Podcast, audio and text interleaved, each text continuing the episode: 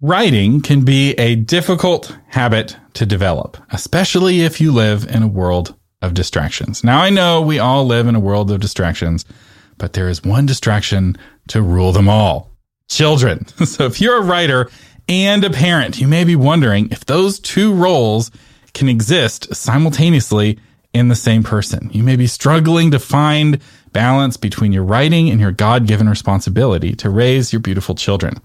And maybe you see other moms with successful writing careers, and maybe they're even homeschooling their 17 children at the same time. We're looking at you, Tricia Goyer. you wonder, how do they do it? How do busy moms find time to write and be a mom at the same time? Well, that is what we're going to talk about today in this episode of the Christian Publishing Show, the podcast for writers who want to honor God with their writing.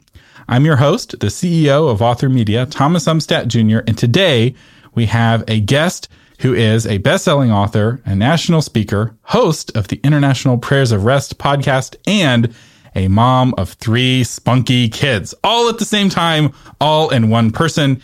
Asheritah Ciuciu welcome to the Christian Publishing Show. Thank you so much for having me. It's my joy to be here. So tell us about your kids. How old are they?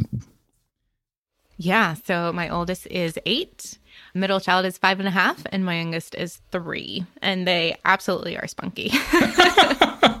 my oldest is three, and I can only imagine. I can only imagine. So, what came first, the children or the writing? Where did your writing career come from? Yeah, so I always wanted to be a writer. I'm born to parents who have a pretty incredible story. And so growing up, people would say, someone should write the story. And it just kind of fell on my shoulders that Asheritah will grow up to do it. And so it's always been my dream. I have not yet written that story, but it is on my very long list of projects to work on someday. But that was just burning in my heart from a young age to be a writer. And I actually thought I would be writing fiction. And that's not where I started. My family went through a really difficult season right out of college, and I set all those dreams aside and got a job in telemarketing, of all things, and just kind of focused on healing and growing and doing the next right thing.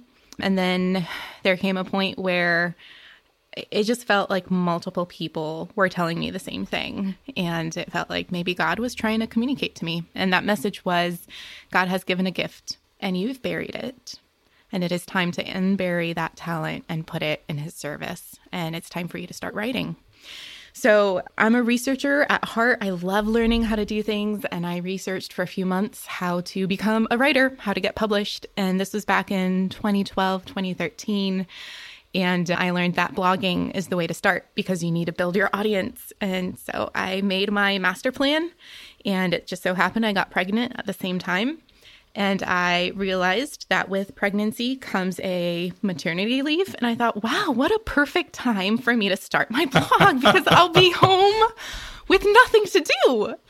Ah, the and... optimism of being a first time mother. How hard could it be having a newborn? Oh my goodness. I was so naive. And yeah, I had my firstborn, Carissa, in September and started my blog, onethingalone.com, on October 1st when she was a month old.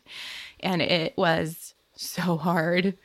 And yet, looking back now, I can see just God's grace and his strength carrying me through those first few months of brain fog and yet showing up to write consistently and to encourage other moms to make time for Jesus, to make him our one thing alone, even during the busy season.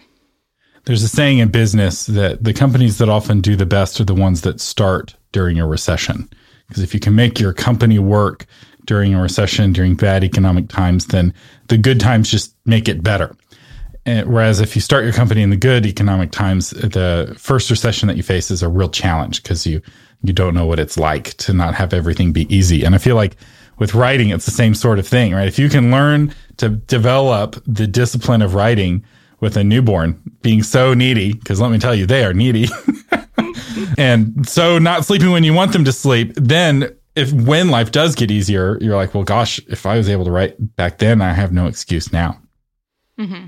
I have pictures with each of my children as newborns and infants on my chest, holding them while I'm at my computer writing. And that's just, that's the way it started.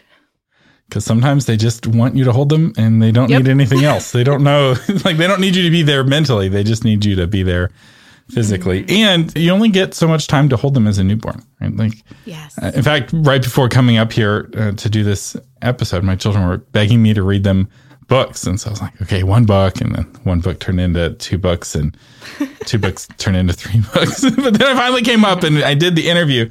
But how do you navigate that, right? Because as they do get older, they do need more than just sitting on your chest, right? They need you to be present mentally. How do you go from working on the blog post or working on the rough draft to being there mentally with your kids? Uh, so I- struggled with this for a long time because it felt like no matter what I was doing, I was feeling guilty. Like if I was at my computer writing, I felt guilty that I wasn't spending time with my children. If I was with my children reading books or maybe making three meals a day for them, I felt guilty that I'm not working on my writing. And it just felt like a lose lose proposition. And I reached out to a mentor mom from my local church. I'm just such a big believer in the importance of community and having people in your life who know you and see you and can speak truth into your life. And I asked her, I'm like, what am I doing wrong here? Like, how do I make this work? Because if God is calling me to put down my writing for a season, I will do it in a heartbeat. That was one of the things that I worked through why I set aside writing for a season is because I said I'm not going to sacrifice my family on the altar of ministry. I have seen that done in my own family and it caused such deep wounds in my life. And so I'm not going to do that to my kids. And so that was what compelled me to seek help to say I would rather put it all down than hurt my children by ignoring them. And this older mom friend looked at me and she said, Asheritah, it, if God is calling you to lay it down, He will make that clear to you. But if He is calling you to both, then wherever you are, be all there. If you hmm. are with your children, be present with them, focus on them, just soak in the glory and the beauty of being a mom and having children. And when you sit down to write, ignore the guilt and be all there. Be faithful to the work that God has called you to do. And when you step away from the computer, leave your work behind and just be present where your feet are. And I've not done that perfectly. I'm guilty of thinking of outlines and theses and characters when I'm with my children, but it has been a mental exercise to set those thoughts aside and to be present. And it truly has helped so much. I love that. Be present where your feet are because you're not going to do a good job drafting. I mean, ideas hit you wherever, you know, have a notepad to capture. That's a, a standard practice of authors everywhere. But you're not going to do a good job writing if you're feeling guilty because your, your conscience is going to be sabotaging your work. And how did you work through that? How were you able to sit in front of the computer while your children were not with you in the other room and not feel guilty working on your book? This is going to sound so like loosey goosey, but part of it is trust and surrender. Again, holding this calling of being a writer, and I do view it as my job. And it helps that my husband views it that way too, that it's not just a hobby for me. Even when I was only working a few hours a week, I still treated it as my job. And so, just like daddy has to go to work, mommy's going to work right now. And when mommy's done, she's going to come back and she'll be able to help you. And so, having my husband's support there was such a big part of it. But the other part was, again, trusting that if God wants me to do something differently, that then he will make that abundantly clear. And it's a conversation that I have at the beginning of every new year when I sit down to plan the year. It's in prayer and with my husband saying, what will we say yes to this year? How many hours am I committing to work this year? And it's been different in different seasons. In the middle of writing and publishing and launching books, oftentimes on top of each other, I've worked as much as 30 hours a week. And then there are times where it's been low and slow, and it's been only maybe five to 10 hours a week. And that's helped too, to know that there will be seasons where I will work less and be able to have more fun with my family. And there will be seasons that I can anticipate where more will be demanded of me. And um, at this point, my children, my husband, like as a family unit, we can anticipate the ebb and flow of publishing. That's very natural. In fact, that's very ancient. Most of us are descended from farmer cultures. And if you ever interact with farmers, the work of operating a farm is not even, right? It's not like, oh, it's eight hours a day every day, do the work in the factory. When it's harvest time, you might be working 12 hours, 14 hours a day, right? If the, there's a harvest moon, you got a big full moon, you might be working even more than that. And if the ground is frozen, you just sleep all day. and that was a normal rhythm. We were used to that. This whole like work eight hours in the factory is really new and it's really weird in a kind of how we operate as humans kind of way. Like you don't see that very often in very many places for very long. But we as Americans grew up with that mindset, right? You work eight hours working for Mr. Ford in the factory, and then you have eight hours for yourself and eight hours to sleep, right? That's how the day is supposed to be structured. And instead of being in seasons, right, where there's seasons of rest, seasons of working really hard, and giving yourself permission to work really hard in the harvest season and give yourself permission to rest really a lot in the winter season, right? Because back when candles were expensive, just a few hundred years ago, candles were like a day's amount of work to make just a handful of candles. So there was no light for most people when the sun went down, which meant when the sun went down, you slept and it's dark for a lot of the day. and they gave themselves permission, but Thomas Edison declared war on sleep. And we've been following him ever since the electric light bulb was invented, and we're sleeping less and less. Speaking of rest, how do you work in rest?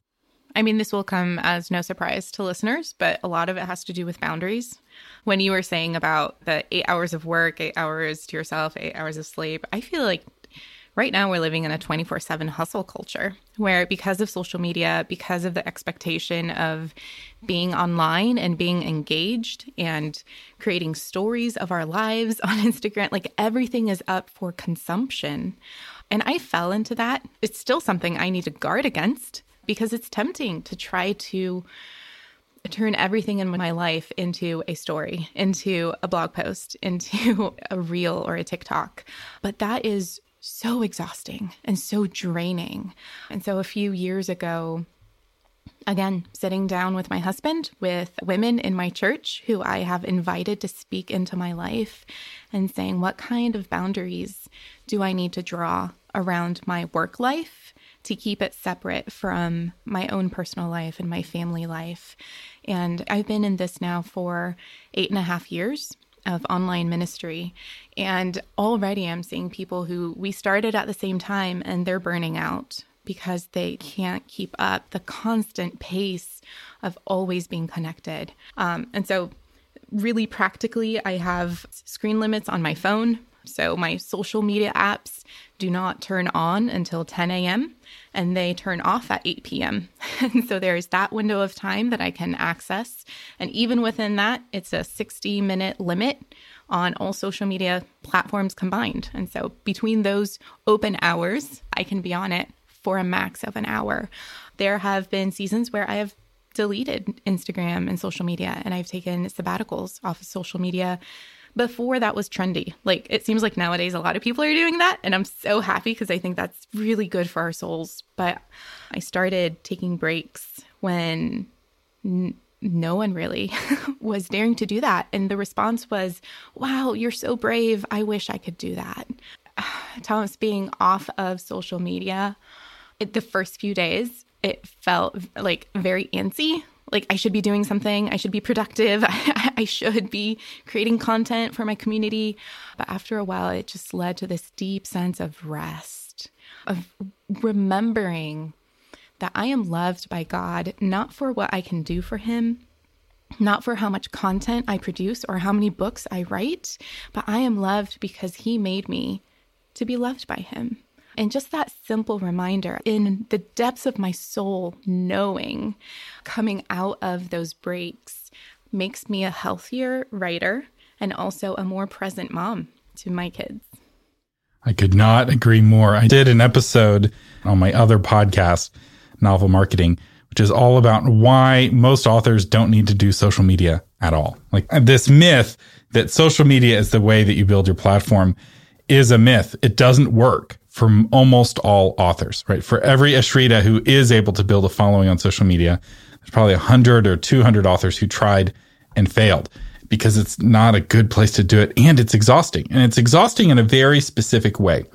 Being on social media is like being a watchman on the wall where you're constantly looking out for danger. You're like scanning the horizon all the time for danger. And that does not m- mix well with being something else, right? If you're going to be a good watchman, you have to really be present on the wall staring at the horizon and you can't be also writing a book on a parchment at the same time.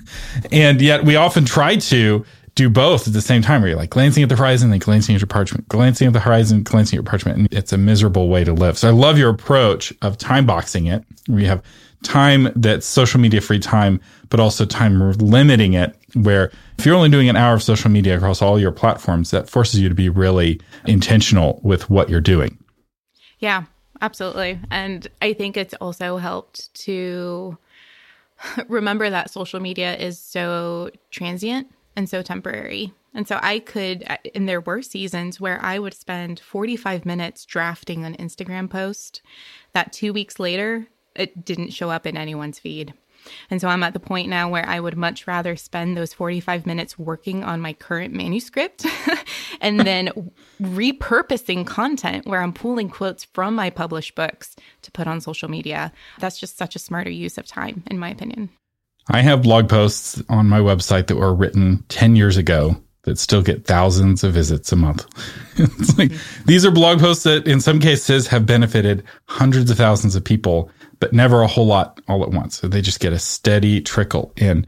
Podcasts are the same way. I imagine you see this, Asheritah, with your podcast. I definitely see it with mine. Over half of our downloads are on our old episodes. People discover the podcast for the first time. They scroll back through the old episodes and then they download those old episodes. But a tweet is just, it's here today and gone tomorrow, unless somebody hates you and they dig up your old tweets from 10 years ago trying to get you canceled.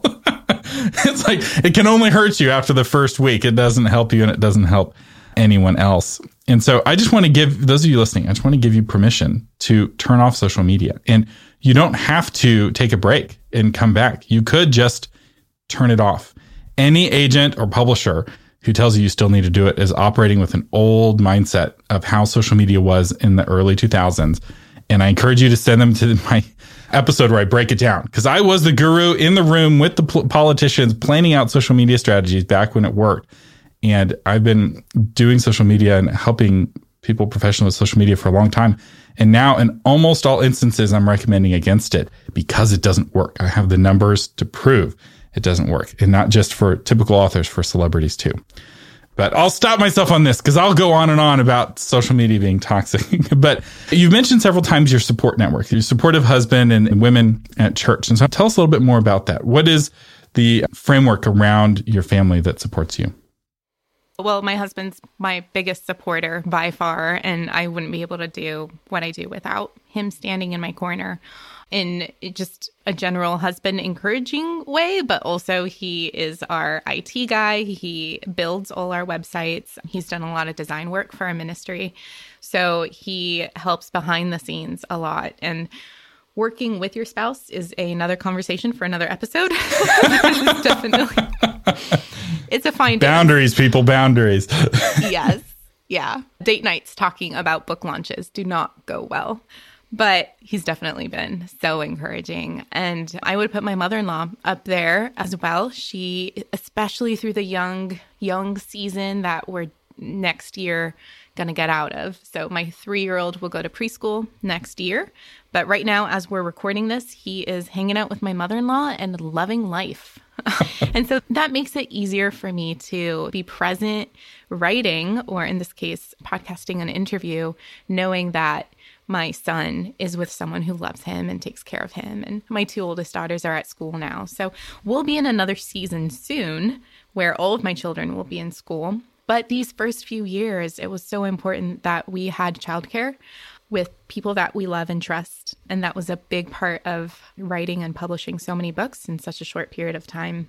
My own mom was my very first email subscriber we just talked about this last week when I was at her house for dinner. I'm like, you know, you're the first person that signed up for my newsletter list. And now we are over 40,000 readers that are subscribed to my weekly devotional. But that very first subscription meant so much. And she's still the one who will tell all her friends about my books. So those are like the top three MVPs and then uh, underneath that are just so many women in my local church who pray for me, who encourage me, who love on my kids, who will drop off meals at my house if we're all sick with COVID the week that I need to turn in my manuscript, which happened last year. my manuscript was due and I got my positive result the next day and my community showed up in a big way. And that's just such a beautiful picture of how the body of Christ works. I think sometimes we can elevate authors on a pedestal and think they're so important because they have a platform with followers. And all those terms are just foreign to the gospel. In the body of Christ, we are all members of one another and we need each other. And so I've I've had the privilege of loving and serving my local church through my writing, but I can do it because they love and support me and my family in very practical ways.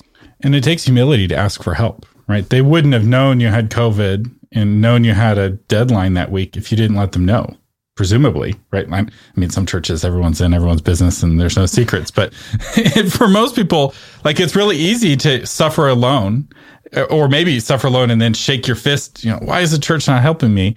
But it requires being willing to say, Hey, I've got a deadline. Everyone's sick. Is there anyone who can bring me a meal? And that's okay, right? Like we breathe out, we help others, but we also breathe in and we have to receive help from others. And if you're a part of the body that's only wanting to help others and not allowing the body to help you, that's an unhealthy part of the body. You're going to get starved of the nutrients that you need. Absolutely. And also, grandma's house is a magical place. And we did this. We lived far away from both of our parents because when we first got married, we are like, we want to be our own family, stand on our own feet as newlyweds. And then we had a baby, and then we had another baby, and then another baby. And we we're like, we need to be closer to our parents. so mm-hmm. we moved just to be closer to our parents, which our parents love because they love being with the grandkids, right? It's like grandparents are the people who love your kids just as much or almost as much as you do. What advice would you have for somebody who doesn't have that family? They're, for whatever reason, maybe their parents yeah. aren't alive or it's not a healthy relationship. What advice would you have for them? We did experience a little bit of this early in the pandemic when we weren't quite sure what was happening. And my husband worked from home. And so we kept the kids home with us. It was the five of us at home walking down. And like I mentioned, I had a book that was going to be due soon. So without anywhere to send my children and with everyone home all day, and with everyone needing to eat three times a day. Um, it's really annoying. You feed them, and like a few really hours is. later, they are hungry again. There's such a low ROI on making dinner. but again, talking to my husband and saying, okay, I have this deadline. How are we going to meet it? And the manuscript ended up being 100,000 words, the longest book that I had written. And the only way it would work was for me to wake up before my kids. And so I hate to say it because it's the advice no one wants to hear. But waking up before the rest of the household and getting your word count in before other duties are demanded of you, there are seasons when that's the only way that you will make writing work. And it won't be that way forever. Your children will grow. They will get enrolled in school at some point, or if they're homeschooled, like they will entertain themselves at some point. But just look at what you can do in the season instead of focusing on what you don't have Look instead at what you do. There was another season when I wrote un- Uncovering the Love of Jesus, my Lenten devotional, where a daily writing rhythm was just not working for our family. And that book I wrote almost entirely in weekend spurts. And so there's a local coffee shop that I went to, and my husband would watch the kids Saturday from like 8 a.m. until 4 p.m. And Thomas, I would go, and that was like my weekend office. like, I sit myself in that chair. I would write for eight hours straight because it was the only writing time I had all week in that season of our life. And you know what? It worked. It wasn't ideal, but we made it work. I'm reading a book right now called, I think it's called Essentialism, and it's all about kind of living a life of rest and making things easy and uh, it's really good. I'll have a link in the show notes. And one of the questions that that book encourages you to ask is, how could this be easier? Or how could this be easy? Right? It's like, oh, this doing it every day that was working, right? And that is what professional writers do. I've interviewed enough professional writers where it's very rare to find a professional writer who's not writing first thing in the morning because you're smarter in the morning, you're more rested in the morning, the kids aren't up or your spouse isn't up. Like the distraction, if you wake up before your distractions, you're always going to write more.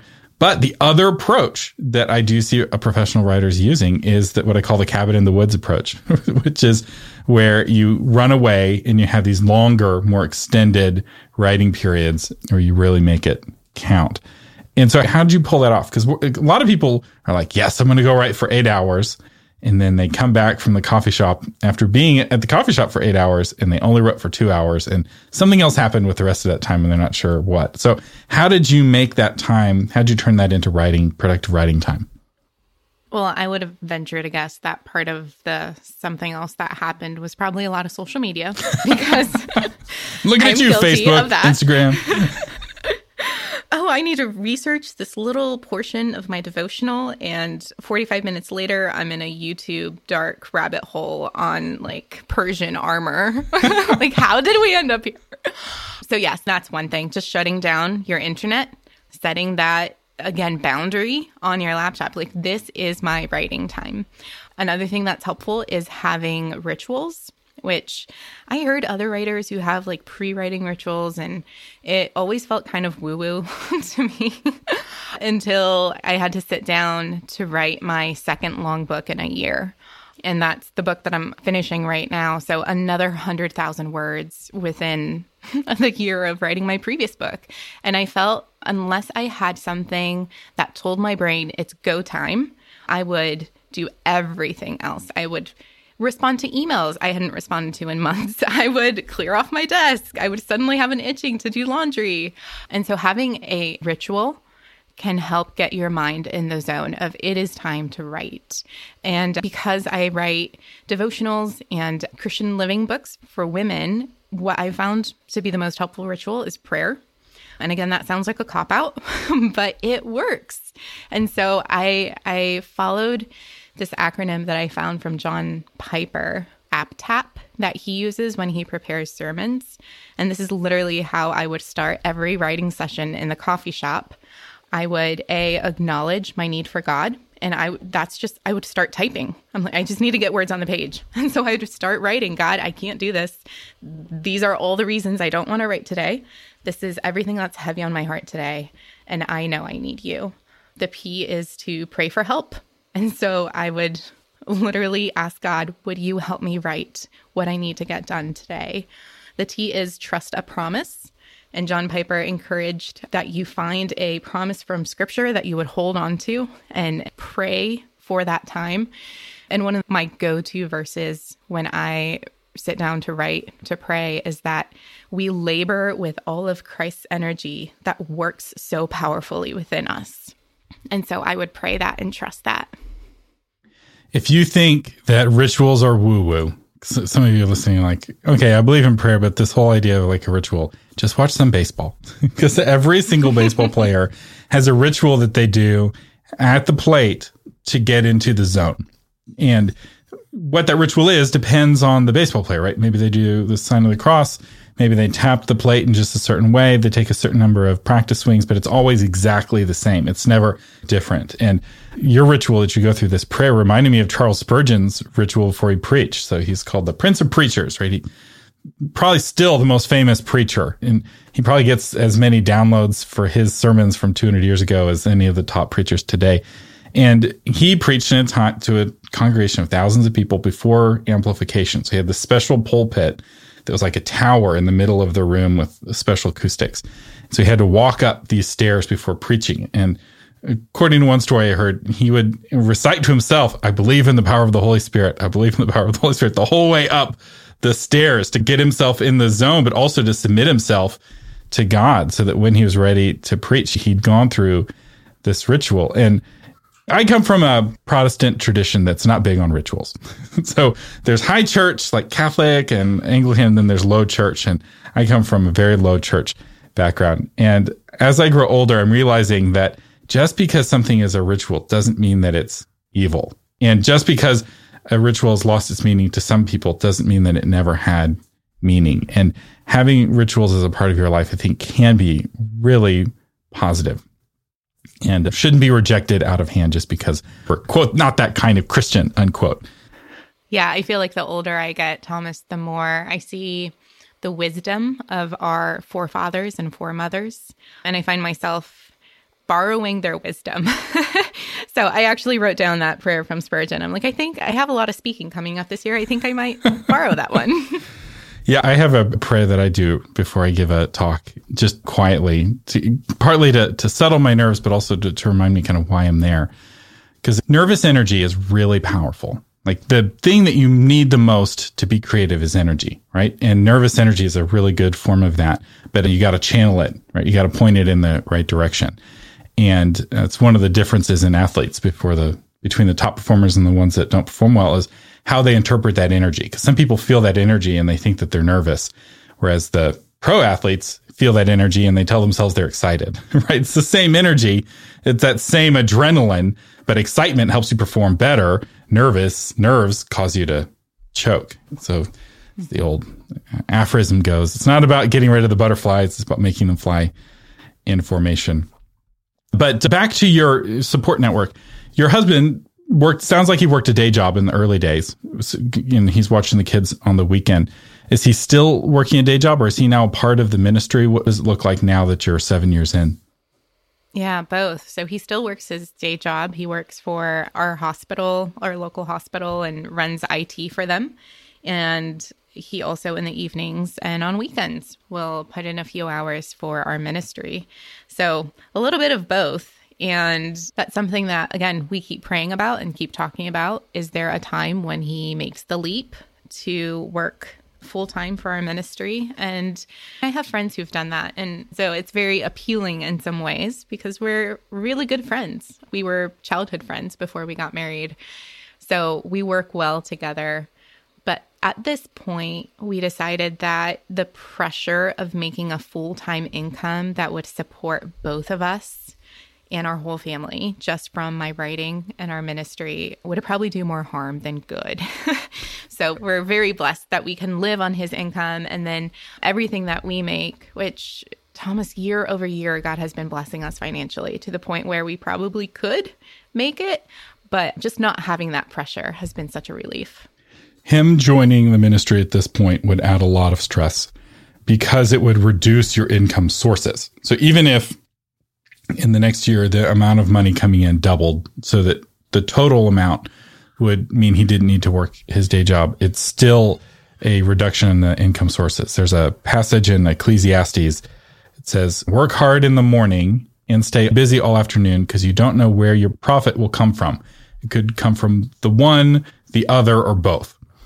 And the idea is that like in the morning, you're plowing your fields, right? You're doing your outdoor work that's high risk, high reward, right? The crops come in, it's a big return, bad weather, the crops die, you get nothing. And then you're working in the afternoon on the kind of more day to day stuff that's less risky, lower reward. And you don't know what God's going to bless, but be diversified, right? Don't put all of your eggs in one basket. In fact, it's that exact same passage in Ecclesiastes where Solomon's talking about diversification.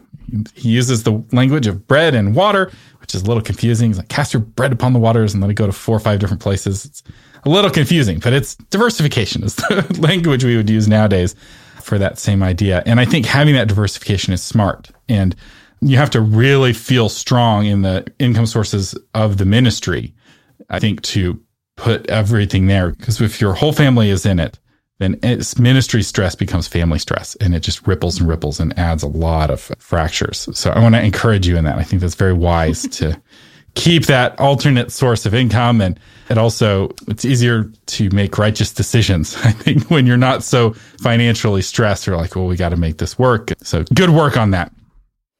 Well, thank you. I mean, it, it really has helped to to have that open hand policy in prayer to say, okay, Lord, like if you're telling us to shut something down, we can do it. If you're telling us to walk away from something, we can do it. And that has been a big relief as well. Yeah. So, what are some mistakes that you've made over these last seven years with balancing writing and motherhood? Hmm. Probably the biggest thing I see in new writers, especially those who are balancing parenthood and writing, is that they want to be published right away. And so they're willing to quit their day job. They're willing to put all their eggs in this basket and they're just hustling hard after that contract. And what I've found myself advising other writers who come to ask, what would you do differently or what do you think I should do in the situation? And that is to enjoy the process and to be okay with what my friend Jennifer Dukes Lee calls growing slow. Be okay with putting in the hours of honing your craft and learning how to write and learning how to listen to your readers and their needs so that you're writing to meet them in their place of need instead of writing because you want to tell your story. I mean, those are two very, very different types of writing. Um, being okay with showing up and serving the people that God has placed in front of you, even if that's a hundred readers. Uh, that's a hundred people who are listening to your words and who are being encouraged by what you have to say. And so don't strive for those tens of thousands of readers because you're probably not ready for that yet. Don't try to skip the steps, but rather be faithful where you are. Be faithful with what God has entrusted to you. Be faithful with that readership community and invest in them. Nurture those relationships, show up for them consistently, and then watch as God grows at the right pace and you can trust in that. And so, to answer your question more directly, mistakes that I made that I wish I wouldn't have, a lot of it has to do with hustle and with striving and just setting very aggressive goals for our ministry and doing it in a way that sounded really spiritual like god would you bless our ministry tenfold and and we want to grow from x number of readers to you know double or triple or 10xing. And a lot of that had to do with the productivity books that I was reading and the podcast that I was listening to and just drinking the internet marketing Kool Aid. um, and the last few years, I've really slowed down and ask God to help me write from a place of rest, love others from a place of rest, and be okay with the portion that he has allotted to me instead of coveting someone else's platform. Because it could be God's mercy that you're still small. If you're ministering to those 50 people reading your blog and that's all you've got, and you're like, why don't I have 500? Why don't I have 50,000? As somebody who's written blog posts who've been read by 50,000 people and 100,000 people, let me tell you, that is a really different experience. And it's psychologically, it's harder and you get a lot more hate right? You minister to those 50 people, you're probably not going to get any hate back, right? Like it gets harder, it gets complicated, and it can mess with you. Right? Being famous can mess with you and really damage your faith in your walk, it, and it can inhibit your growth as a Christian, and sometimes in really toxic ways. Right? Sometimes fame can be the weeds that choke the seed in that parable of the sower. Right? Some of the seed falls on the good soil, and some of it starts growing, but it's choked by weeds. And we've seen that, right? What is it? The instructions on elders. I think it's in Timothy about don't put a baby believer, don't make them a leader, right? You got to get those roots in before you have that fame, before you uh, become an elder. And obviously, being a blogger and being an elder aren't the same, but there's some similarities, right? People are coming to you for advice, they're coming to you for guidance. And it's important to be faithful in the little things because it's not just about serving those 50 people, the act of serving and loving those 50 people grows you and, teaches you how to minister so that when you do have the 50,000, you're in a place to do that with humility and with honesty and with integrity that you can really only learn or really only want to learn when you're small. Because the more famous you are, the more painful the lessons are to learn. It is, it's really painful to have to learn hard lessons in front of lots of people. This is so heavy on my heart right now, Thomas, because I've sensed a small part of that double edged sword of popularity. I am by no means a popular writer or a household name, but right around Christmas time, my Advent devotional, Unwrapping the Names of Jesus, uh, is something that comes up a lot in a lot of people's feeds. And so I get bombarded by messages from families who are using my Advent devotional and I'll tell you what, pride is so sneaky. and uh, we were not made for greatness. Despite what your little memes in social media feed say, we were not made to be great. We were made to worship the only one who is great.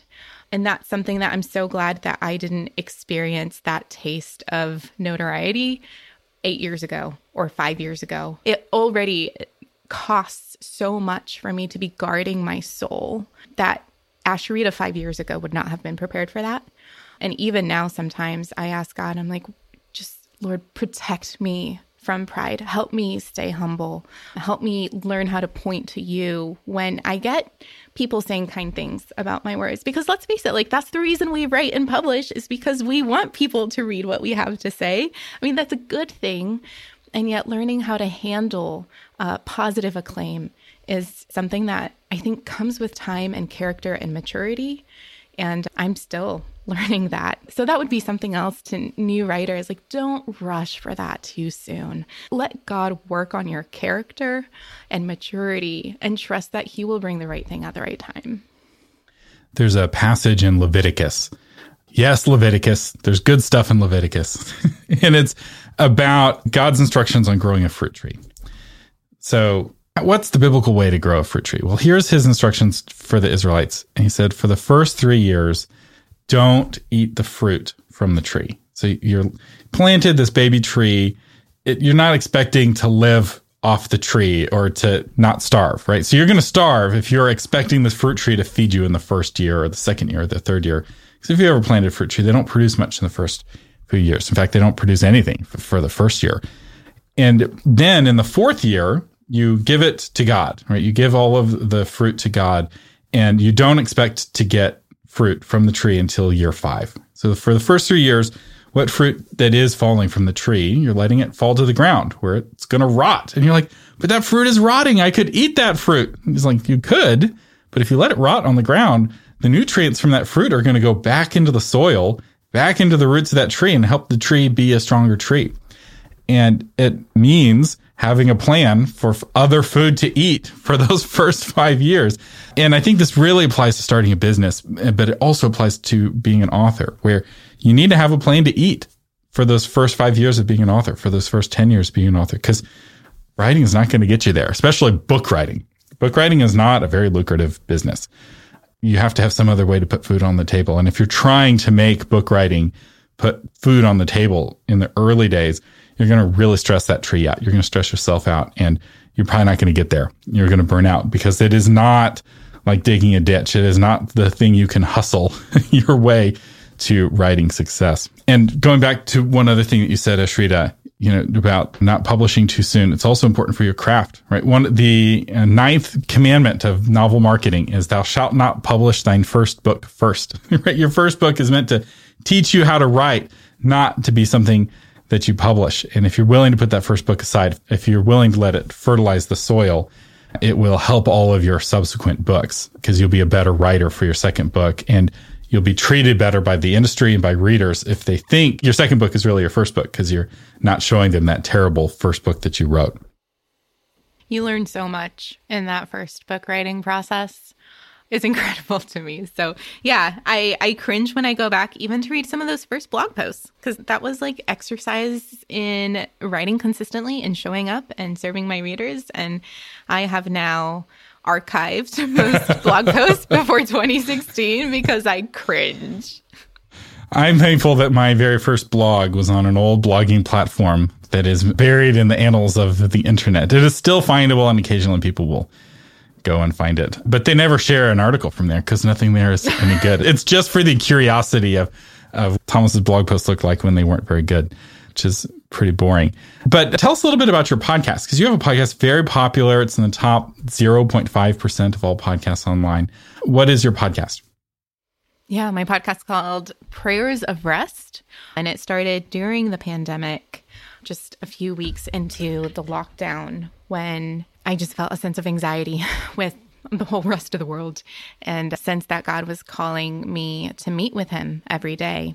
And so I showed up on Instagram Live the next day, just really hungry for community and to join with other women in prayer. And went live, prayed for 30 minutes, and did that every weekday, Thomas, for eight weeks straight. Met with women around the world praying and walking them through this rest acronym of prayer. And after eight weeks, that turned into a weekly podcast so that people in different time zones could join us. And that was coming up on two years now of leading people around the world in resting in God's loving presence through prayer. That's also the title of my newest book with Moody Publishers is Prayers of Rest, daily prompts to slow down and hear God's voice. So it's been so fun. I think this is my eighth book to publish with Moody Publishers, and yet it's the first one that has a companion podcast. So that has been such a fun adventure. And has that impacted book sales having a companion podcast? We're still a few months out from launch right now as we're recording this. So I don't have an answer to your question. But I will say there's a lot more excitement for this book because it started as a podcast and we had listeners write in saying, could we get like a written version of this prayer? Because I'd like to come back and pray another time. And so anytime you can write a book that readers are asking for, that's that's always a good indicator. So I'm I'm hopeful that Prayers of Rest will help in prayer discipleship in families and in churches around the world. We'll have a link to both the book and the podcast in the show notes. By the time you hear this, the book will likely be live because I'm recording this way ahead of time. And if it goes well, we may have to have you back to talk about the impact of turning a podcast into a book. That happens a lot in the secular world and not nearly as often as I would like to see in the Christian writing world because I, I think it's a really solid strategy creating a podcast and then creating a book version. It's kind of like writing a book and then creating a movie version. And people aren't like, oh, I don't want to watch the movie for that. I already read the book. No, they're the first in line. they're the most excited because getting something that you love in a different format, in a different medium is really exciting. And it's a different experience to read it in a well edited book and have that artifact you can put on your shelf. It's really different than listening to an invisible podcast. Absolutely. And it's actually worked in, in, the reverse way as well. Now that I have the book, planning out new seasons is easier because the book is a collection of 365 prayers themed around different needs. And so now, as I'm looking at, well, what am I going to publish next year on the podcast? I have like 12 different collections I can choose from. And so it's worked both ways. I've been very pleased with the process. And I'll have links to Asheritah's website and the book and the podcast in the show notes and her other books. She's got a bunch of really great books. We'll have a link uh, to all of those. And I encourage you to check them out. Ashria, do you have any final tips of encouragement or advice? Yeah, I love practical help. If you're listening to this and you're like, you know what, I could really use one of those pre writing rituals or one of those prayers to help me get my head in the writing zone. I have a freebie for listeners. It's called Three Prayers Before You Start Writing. Um, and you can pick one based on how you're feeling that day. And you can find that at ashrita.com backslash writers. And I'll have a link to that as well. So you can find the show notes at christianpublishingshow.com and it will have links to all the things. So as long as you can remember Christian Publishing Show, you'll find links to the three pairs before you start writing, which I love that idea. And what a God honoring way to get into the zone, right? Because we want to get into God's zone. You've been listening to the Christian Publishing Show produced by Lori Christine. I'm your host, Thomas Umstattd Jr., and we've had today's special guest, Asheritah Ciuciu. Thank you for listening and live long and prosper.